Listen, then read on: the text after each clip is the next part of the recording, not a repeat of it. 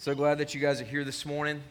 Uh, as Tim said earlier, thanks for thanks for being here. We know that you, you know, on a summer day in Oregon, it is hard to come and sit in a room that's slightly cool enough, uh, and so uh, we're just we're just glad that you're here, and we enjoy being with you, enjoy worshiping with you, um, with all of us together, and so um, excited for what the Lord is doing in uh, our church. So we're in the book of First John. And uh, so you can turn there with me. We're going to be in 1 John chapter 2, verses 15 through 17 there. And uh, so I've, I've, told you a couple weeks ago that 1 John has not been my favorite book of the Bible, in part because I've, I've always kind of felt like it's a little bit legalistic. It's like, do this or you're going to hell. Like that's that's kind of how I felt like it was it was talking and, and so forth. And and so and obviously as I've gotten older and matured in my spiritual walk, I obviously have not seen it in that way, but for many years, that's the way that I viewed it. But w- one thing that I think is incredibly important and, and great about this book of the Bible is that it really communicates to us that, like, hey, if you know Jesus, like if you if you're walking with Jesus, like it, if you have given your life to Him, if God is, has saved you, you've trusted in Him, then your life should look differently. It should look different than the people around you. And in fact, there should be a stark contrast between you and the people that are around you. And so many times, what we find ourselves doing is that Christians do not want to stand out. We've had enough of these idiots that have been on the street corners in the, in the suits yelling at people and things like that. And so we're like, hey, I just want to blend in, don't want to be a moron. And so I'll just like go to work and it, will be cool. It, it'll, be, it'll be just fine. But First John is saying you don't need to be a moron to love Jesus. You don't, you don't need to look like that necessarily, but your life should have a stark contrast to it.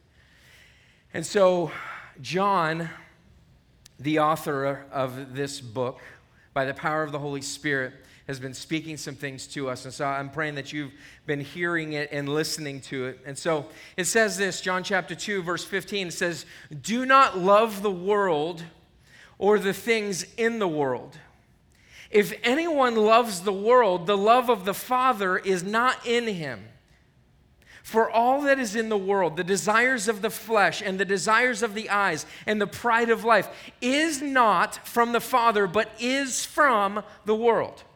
And the world is passing away along with its desires, but whoever does the will of God abides forever. So, this passage is a little bit confusing at times. And, and I would say First John, in many ways, can be somewhat confusing. And so we must dig into it. We must look at it. And so the first thing that you need to notice is in verse 15, it says, Do not love the world. Now, this is by uh, John, but John also wrote the Gospel of John. And so John also has a really famous verse uh, that he got from Jesus, uh, which says in John 3 16, For God so loved the world that he gave his one and only Son, that whoever believes in him should not perish but have eternal life. And so, what we have to ask is John, should we love the world because God loves the world, or should we not love the world? John, what in the world are you talking about? And so, what John is talking about here is that there's two senses of the word world. There's two senses that he's talking about. There's the world that, that God loves. There's, the, there's his created world. There's his intent behind his creation. And primarily, that love extends to his image bearers. In the beginning, uh, God created the heavens and the earth and, and all of that stuff, but then he created man in his own image. And so, as image bearers, we are loved by God, and God loves the world so much that he gave us the gospel. We talk about the gospel all the time. We talk about the gospel in every song that we sing. We talk about the gospel in uh, the introduction to the service. We talk about the gospel constantly because it is important. It is important because the gospel shows us how image bearers can be in right relationship with God. It shows us how all of humanity matters, that God loves us so much that He gave, that God gives. He loves so much that He gives to us. And so, what we can become confused with is what does it actually mean to not love the world? What does it actually uh, communicate to us? There is a, a, an incredible misunderstanding when it comes to what's going to happen to this world and, and how all of that's going down. We, uh, uh, I guess it, I think it might have been last summer. It's been a little while. I can't remember exactly, but we did a series on the kingdom of God, showing how the kingdom of God, the idea of the kingdom of God, what Jesus uh, talks about when he comes into his ministry. He comes in and he says, "Repent, for the kingdom of heaven is at hand, or the kingdom of God is at hand." And he comes in and he says, Hey, it's here. It's here. The kingdom of God is here. And so there's kingdom of God, kingdom of God, kingdom of God. And what is it talking about? Well, it's talking about really what this world is all about, what God's intent is, and what he is doing here and now. The kingdom relates to this because of this. When we think about the world, many Christians today believe through some very uh, ridiculous books that have incredible speculation and bad theology in them. Um, I won't mention their name, uh, but uh, you can just guess for a moment here. I'd love to mention their name. I can't remember it right now, but um, in, in, any case, uh, so uh, th- this bad theology that comes in and says, you know what, the whole thing's burning up. It's all going to hell, literally in a handbasket almost. And so it's, it's going to burn up. And so, why would we even care about everything that's going on here? And what it causes is it causes Christians to say, you know what, who gives a rip about God's created world? Who gives a rip about what's happening here? And so uh, many Christians tend to be conservative in their political beliefs. And so what we end up taking is this, this antithetical view to creation than what God has. Because God puts Adam and Eve in the garden to take care of the garden, to take care of creation. He gives them the job of taking care of creation. Now, I am not some kind of massive bleeding heart, uh, you know, environmentalist uh, or something like that, but something that we should take from this is that God's created world is a good world, and His kingdom is coming to restore this world. We're not going up uh, to heaven. We, the kingdom is coming to us. The kingdom is coming down. So, how do we love the world in the way that God intended us to love the world? Well, we love it properly. We love it properly. There's another issue, and that is that uh, because this world is so bad and it's, and it's so awful, we should be ascetics or ascetics is uh, perhaps how you say that. And then we talked about that a couple weeks ago that, that people who are ascetics, uh, they drink LaCroix and they eat kale and things like that. And so they, they, uh, they like punishing themselves. And they, it's, it's just, it's horrible. It's just, it's awful. That's probably the last time that joke's going to work. So enjoy it. But uh, um, in, in any case, so ascetics are, are people that, that, that are a lot like, you know, many Christians today. In, in John's day, there was uh, some problems with theo- bad theology working into the church, much like today. And so there were people that say, uh, you know what, avoid everything. Don't have pleasure. Just, uh, just stay in your little bubble and, and do, do your own thing. And uh, homeschool and do all that. Sorry, homeschoolers. I'm sorry. I have some friends, lots of friends. In fact, people on our staff homeschool their kids. But um, and I love them and they're great and they're not weird. But um, uh, it's totally derailing myself right now. Ascetics. There we go. Okay. So they they are people who try to avoid all things at all costs. Anything having to do with secular music. Now I grew up a little bit like that. Sorry, mom. Uh, a little bit. I was not allowed to listen to secular music. And so in my life, contraband was like the uh, rock group Poison. All right? Every rose has its thorn. You guys don't remember that song? Am I dating myself? Yeah, whoop, whoop. There we go. All right, all right. There we go. Like Poison, there was uh, Def Leppard. I just went and saw Def Leppard in concert a little while ago. I'm pretty sure my ears were bleeding. You think your ears were hurting this morning? You have no idea. I'm standing uh, on the other side of the stadium. I mean, like other end of the Rose Garden. I mean, as far away as you could possibly be. I'm, you know, about a little bit above the stage. I could not believe how bad my ears hurt. But anyway, back to my life as an ascetic. I was not allowed to listen to Def Leppard, but I loved Def Leppard. And uh, so we would have tapes and we would hide them and just, you know, stow them in every nook and cranny. And as soon as mom and dad left, they would go into the uh, hi fi system, whatever that was, and we would just crank those babies. But we were not allowed to listen to secular music. But this is, it's kind of typical of what happens in Christianity. We avoid all things that could possibly be pleasurable rather than looking at the idea that insofar as things are or not damaging to us, that these are examples of God's good gifts, glorifying Him in and through this artist that doesn't even know that they're glorifying Him. They're glorifying His creation, they're glorifying His world. When you look at art and you look at all kinds of things and people's skills and abilities at leadership or just being a good parent, like these are things that glorify God. And yet, ascetics are people that say, you know what, we're not going to get involved in this world. I once met someone that wanted to create a show that was called uh, Family Fortress, and it was about a Christian family that stowed away out in like some desert enclave and they uh, stayed away from the culture. God loves the world, and so we should love the world that He has created. Now, so what is, what is the problem when He says, do not love the world or the things in the world? The things in the world kind of helps describe that for us. It helps show us what this actually means. It, it's saying we, we shouldn't love the world as though it is the only thing that exists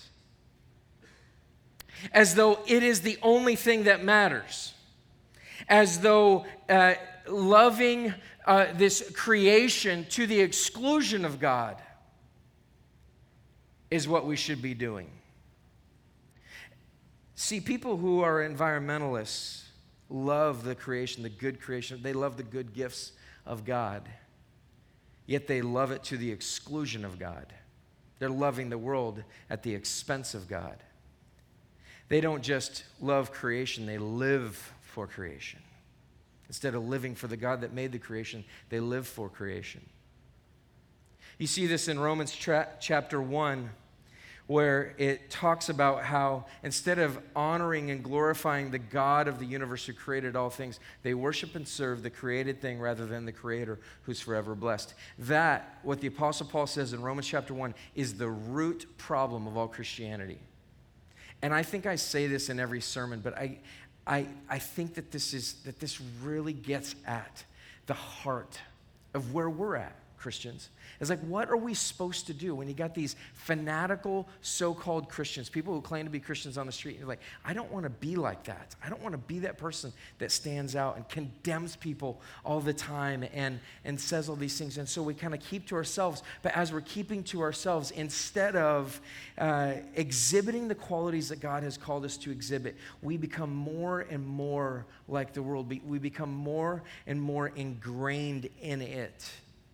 And so pretty soon we begin to love the world at the expense of the, the Creator who created the world. We begin to love the world instead of really honoring and serving God with the good gifts that He's given us. Tim Keller says instead of loving to eat, we live to eat. Instead of loving uh, money as a good gift from God, we live to make money. Instead of loving our family in light of who God is and how He's blessed us with this family. We live for our family. Instead of, instead of loving the gifts that God has given us at, you know, whatever it is, uh, entrepreneurship or leadership or, or, or art or music or whatever that is, we live for those things. It's like our life is just ingrained with this idea that this is what, who we are and what we do. And so, what Christians find themselves doing so many times is that we find ourselves in this place where we're, where we're saying, you know, God, I will serve you. I will serve you, but there is an ulterior motive there. I'll serve you, God, so that my life goes better. And even though there's, even though we know sometimes that that's what we tend to do, we, there's still just this ulterior motive that's in our heart that just says, you know, I, God, I just want you to, I want my life to go well. I want it to go well. And so I, I'm, I'm going to give you whatever I think that you want. I'm going to give you what I think you deserve. And we, we, we drastically miss the mark. We drastically miss the mark because God does not want our worship of Him in order to get something from Him. God desires us to worship Him because He is Him because he is God, because he is the only king forever. He is the one who is worthy of worship. He wants us to see his value.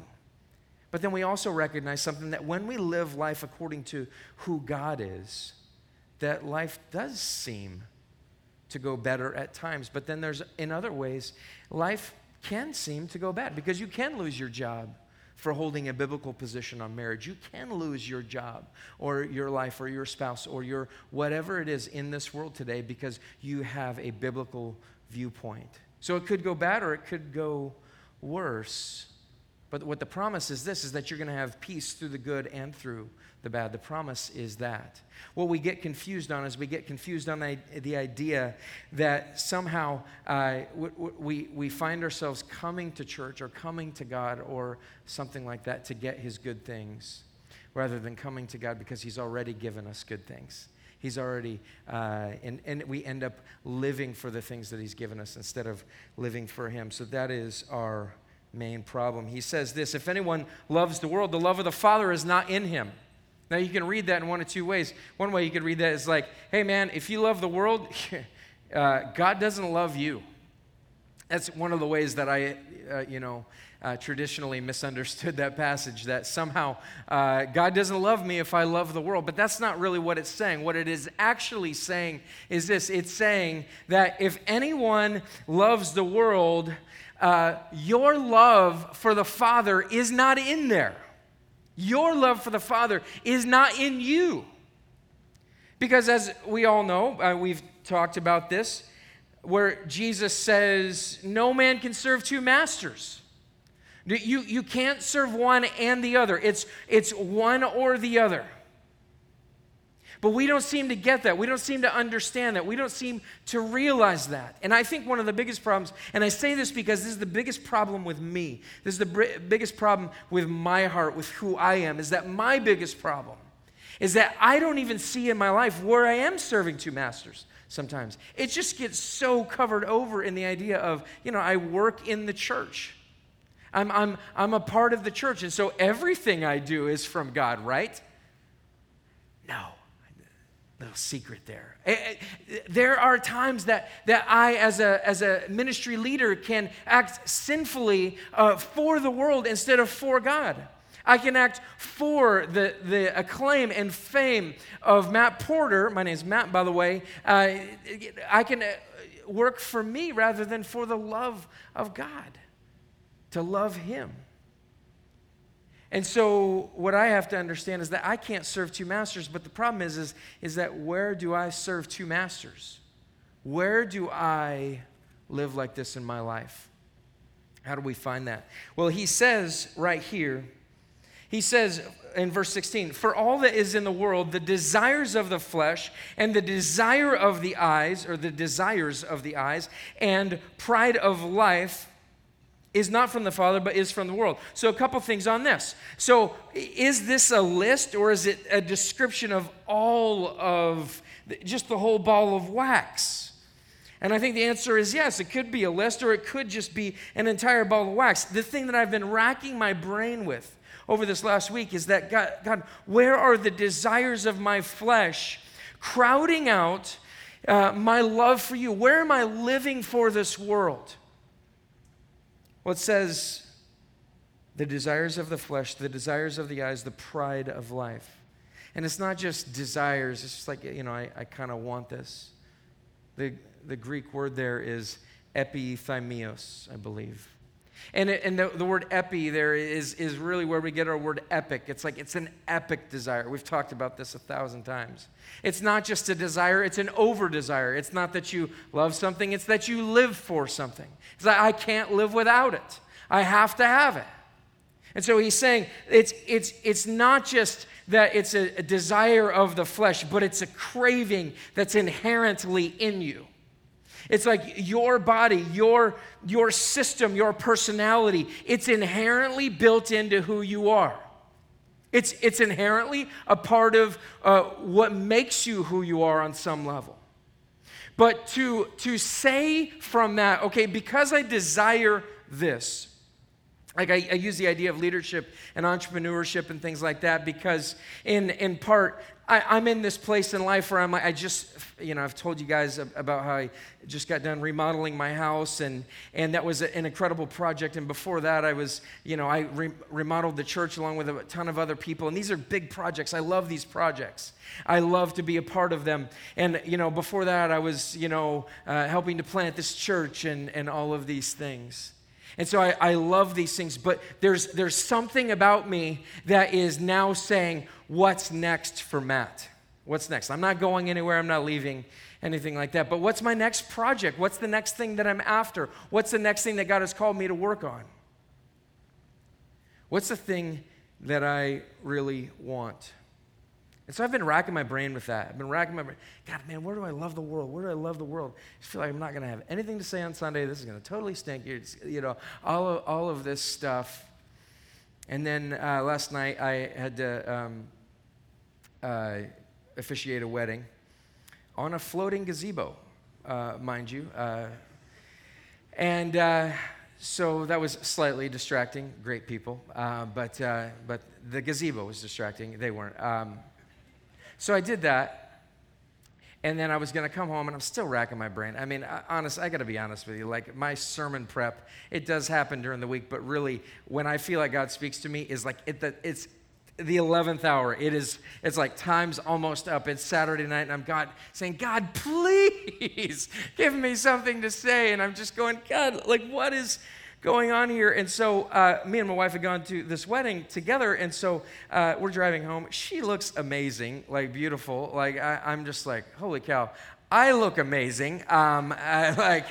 I had a suit coat on, and I don't know if, if you know anything about me, but I hate wearing suits. Hate it. My wife was telling me last night, she says, I know about a week before you do a wedding that you're going to be upset because you're going to have to wear a suit. Now, if I married you wearing a suit, I'm sorry. I don't hate you, I hate the suit. But uh, so I, but I, so I, I got some some dress jeans, if there is such a thing. So I did that, wore my boots, and and I just felt like a million bucks. My wife looked like a billion bucks. And and then she was like you know i was like i need to go home and finish up and like concentrate. And my wife was like hey let's go out. And i'm like how can i like sermon prep or hanging out with my beautiful wife? And i'm sorry you guys lost out. My wife won at that point. So if this stinks it's my wife's fault. It's for my marriage right? Okay you'll understand. But um, so we went out uh, having drinks and and uh, just enjoyed each other's company. It was it was so great but she said something that just like, I was like, dude, here's my sermon prep. So we're sitting there, like, so we've been busy. We've been really busy. Um, and we've been building and we've been, uh, you know, living life. And every waking moment is taken up in like building our house. And so, like, if I'm home or something like that, it's just like put on the nail bags, do something. I'm typically working on the house because we had to get our loan finalized and all of this stuff. And so, there's pressure involved in that with finances and all of those things. And so, we finally got the loan finalized and we can finally take a breath, which then puts me into this place of I don't have this inherent stress. Well, guess what? I like stress, I like it. I like to be stressed out. It's weird, I know, but I, I, like, I like the intensity of going after something. And so my wife says to me last night, You know how you're saying, What's next? And I, and I said, Yeah, like, what, you, what is she about to say right now? Well, I think we should move to whatever. I don't know. It's not what she said. She said, I think we should focus on a new stage in our family. I think that's what's next. And I'm like, Oh, Lord. This is it. This is it. Because here's the thing about me is that my craving, my natural inclination, is that I love to lead things and I love to create things and I, and I love to build things. I love to build things. And I don't care if it's a, a church, even though Jesus is the one who builds his church, he's using me in some small facet of that. I love to build a house, whatever, and I'm using God's gifts and things like that. But the truth is about me is that those things define me sometimes. And I don't just love to build, I live to build.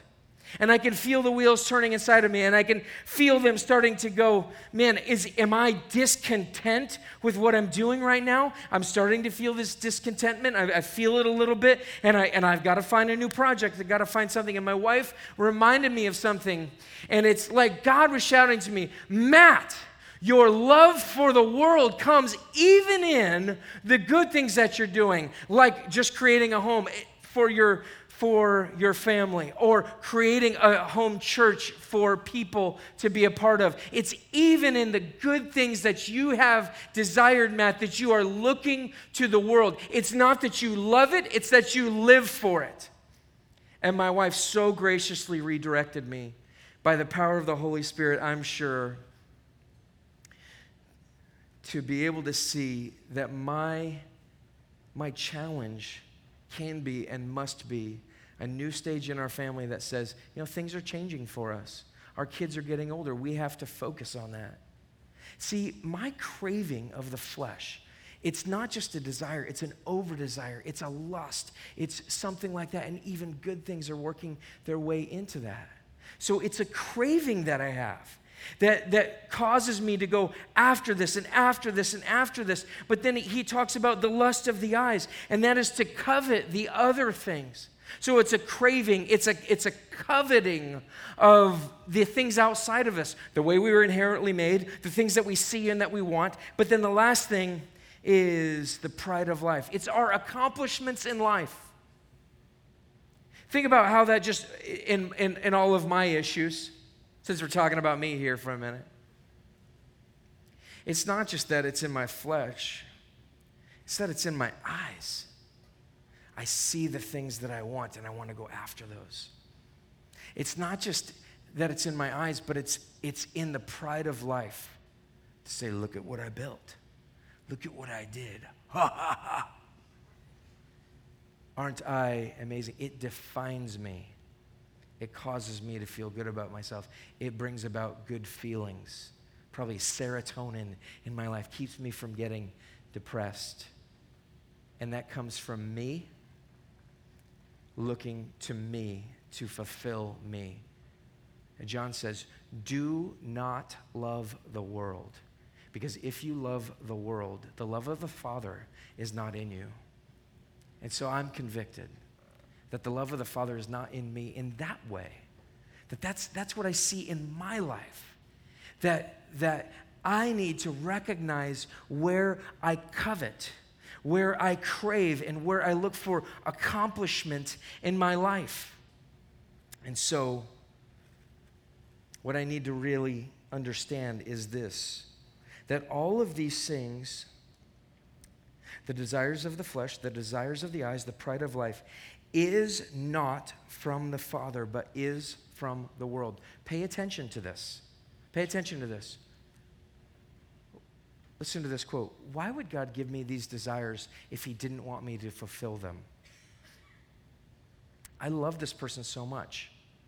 I believe that I should engage in sexual contact with them. Why would God give me these desires if He doesn't want me to fulfill them? I mean, it's love. Isn't God love? God is love. That's love, so I should love them. Here we go. That is not from the Father, but is from the world. That is not from God.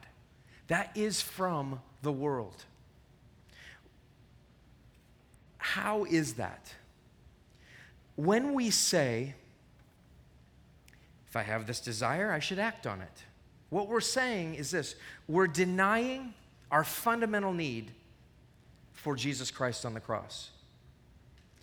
We're denying our fundamental need to, to receive Jesus Christ by faith as atonement for our personal sins. And not just the sins that we've committed while we've been alive, but the sins that humanity possesses as original sin. Quick theological point. When Adam and Eve sinned, all of us sinned. Because of our first parent's sin, all of us have sin inherently built in with us. Humanity is not fundamentally good.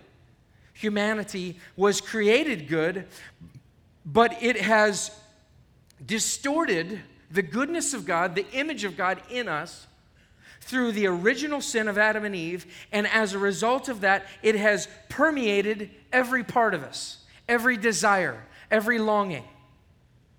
See, sin is not just like, you know, punching an old lady or some, you know, just like really obviously, well, I haven't killed anybody today. No, sin is not just those kind of obvious things. Sin is not just loving your family, but living for your family. It's having an over desire, a lust for the things of God at the expense of God. And so when we say, you know, why would God give me this desire? The answer is this God did not give you that desire. God didn't give that to you. That came from the distorted image of God through our first parent sin. It has permeated every area of our life and it has caused not just our actions, not just our thoughts, but every desire, every facet of life is covered by this original sin. Every area of, of our life is covered by this. And it causes us to even desire the wrong thing, to even desire something that seems good for the wrong reasons or the wrong person or something like that. It is not from God, but it is from the world. And so he says, and the world is passing away along with its desires. This, this thing is fleeting. It's here today, gone tomorrow. It's a little bit like when you buy an iPhone. Like, here's what you should know when you buy an iPhone. Like, you're going to buy an iPhone, and it looks amazing. Like, it has all these incredible features and all of this stuff. But sooner or later, Apple is going to send you an update. And you're going to say, Thank you, Apple, for sending me an update. Like, this is so nice of you. Like, you give away your software and stuff like that. And then, like, all of a sudden, your phone's not working as well, right? Anybody experience that? It's a little thing called planned obsolescence. It's like, we'll give you a phone and we're going to generously donate our software that is going to make your phone obsolete. Now, who's to say whether they're doing that on purpose or what have you but i would just imagine that in some crazy scheme like they're trying to make more money and so they uh, are doing this and making their phones like obsolete so pretty soon like your phone's just like working slower and slower and slower and i am someone who's like i'm not giving into this anymore I'm not, I'm not buying a new phone. I got the iPhone 6. I'm, not, I'm, I'm going to wait till the iPhone 60 comes out, and then maybe I'll buy another one. I'm not giving into this planned obsolescence that they have. I'm not giving into that. It's a fatal flaw that's built into all things. It's not just iPhones, it's not just MacBooks, it's not just com- you know computers in general. It's everything has this nefarious plot behind it that says this it will all become obsolete. Everything will come to an end. It will become less useful. It will become less good. It will become less of everything. And here's what happens for what's, what's it say? And the world is passing away along with its desires. All of that is going away. Everything that is against God, everything that is a part of that is going away. It is going to be obsolete.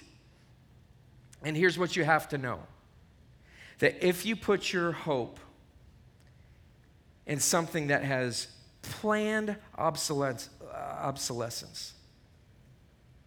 If you put your hope in anything that has a fatal flaw in it, that this, this will not last, it will not be forever, it's not going to work forever. You're simply just going after, you're chasing the wind. You're not going after the real thing. See, the thing that, that Jesus offers, Jesus offers that we would be completely fulfilled in Him. Jesus offers that instead of, instead of us saying, My kingdom come and my will be done on earth as it is in heaven, instead of changing the, the Lord's Prayer from saying, Thy kingdom come and thy will be done, to my kingdom come and my will be done, instead of saying, God, as it is in heaven, make it so in my life so that I can get paid so that I can have the relationship, so that I can have whatever. That's what we're coming to God for. My kingdom come, my will be done on earth as it is in heaven. But what that is saying is this is saying that is planned obsolescence. That is going away. It's passing away. It's fleeting. It's not going to last. And so what should what should we do? Well, here's the thing. Jesus when he comes to earth and he leaves glory and he leaves all of the real and tangible fulfillments of life. As God, he's already fulfilled in and of himself, but he leaves all of that. And when we were talking in Philippians, we're talking about how he humbles himself, and the humility that Jesus takes is that he takes on human nature. And when he takes on human nature, what happens is that he uh, allows himself to be subjected to the same worldly desires, the same over desires, the lusts, the cravings, all of these things. He subjects himself to that. And he takes on the nature, the form of a slave, even though he's God in the flesh. And he really experiences those things. And Jesus, as he's on his way to the cross through that story is saying to God the Father, He's saying, If it's possible, I want you to take this cup from me. But if not, Jesus subjects himself to the will of the Father. See, even Jesus, it's not that he was having second thoughts, it's that he's showing us something. He's showing us, like, this is not some type of cakewalk. I'm not a superhero that's just kind of like, haha, you punch me. Yeah, do it again. You know, no, Jesus experienced it. And instead of saying, my kingdom come and my will be done, Jesus is saying, I want your will to be done, the Father's will to be done. Even though He's God in the flesh, He has every right, every authority, every ability to say, I'm going to do what I want to do. He chooses to follow the Father, to do the will of the Father, and He goes to the cross. He goes to the cross and he, he endures massive pain, massive suffering of an excruciating death. And as he does that, he sees you concurrently in time. See, God is God, and he, he can see the end as well as the beginning, and it's all happening before him in any way that he wants. And so God can look down on Matt Porter and he can look down on you, and he can see where you're at. And this is not like Santa Claus is coming to town. You better watch out. You better not. You know, Jesus sees you. That's not what we're talking about. We're talking about this while I'm sinning against Jesus, while I'm living for the world that he created and not just and not just kind of living for it, but it's an over desire, it's a craving, it's a lust. He's dying for me. He's bleeding out on the cross. And he's not just doing that because he just he, he you know, it, it's just, you know, flippant for him. He's doing that because of his great love for you. He's doing that for his great love for you. He wants you to see how much He loves you. He wants you to understand. He wants you to know. He wants you to feel His love. He wants you to enjoy it. He wants you to live for it. He wants you to enjoy His good gifts and enjoy His creation and enjoy those things, but not live for them. Why? Because He died for you. He bled out for you. He died in your place. And so here's the thing how do I not love the world or the things of the world? And how, and how will I do the will of God? How will I do this? I will do it by seeing what God did through his will for me. As I begin to put all of the other things that I desire and want, and I put them in check. See, it's not wrong for me to want to build things. It's want, wrong for me to want to build things at the exclusion of God, to feed an over desire.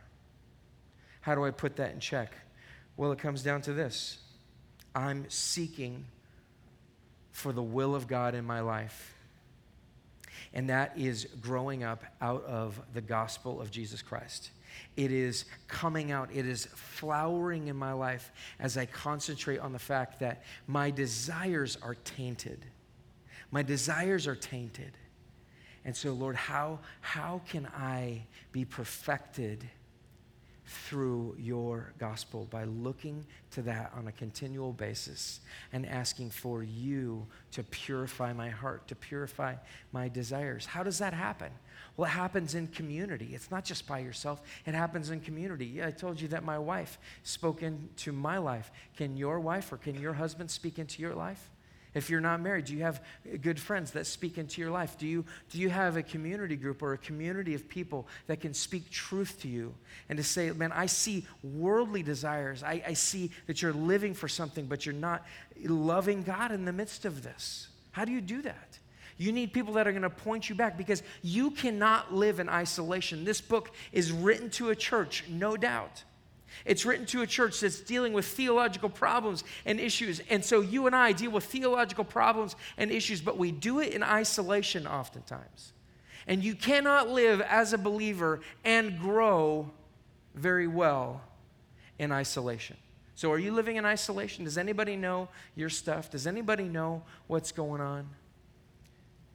How are they speaking into that? How are you living for God instead of for His things. My prayer is that you would understand. And I, I don't think I've even scratched the surface entirely because that, that verse, I think that verse has got legs in my life for a long time. In fact, for eternity. But, uh, but really, right now, as I'm thinking about it, I'm thinking, you know what? I need to really examine my life. My hope is that you would examine your life. Do not love the world. Where am I loving the world instead of Jesus? Let's pray.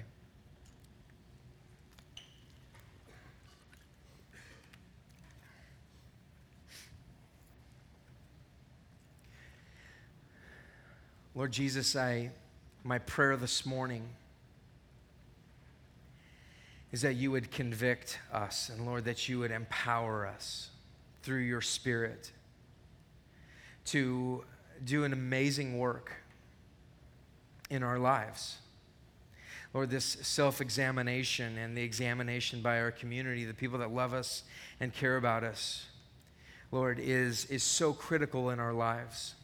And so, Lord, I'm asking this morning that we would avail ourselves to your word and to the community that is surrounding your word, your church, your people. And Lord, that we would examine ourselves in truth and that we would be examined in truth. That, Lord, you would purify your church here, this church, this church community, this body, outward church in Salem, and Lord, even beyond us.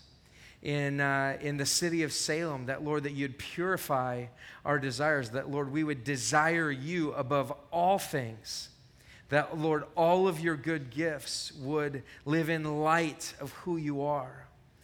So, Lord, would you, would you move on us? Would you empower us? Would you change us from the inside? Lord, there's, there's many of us in this room that are so sure. We, we know that we are loving the world. God, would you, would you move on their hearts? Would you help them just take the first step?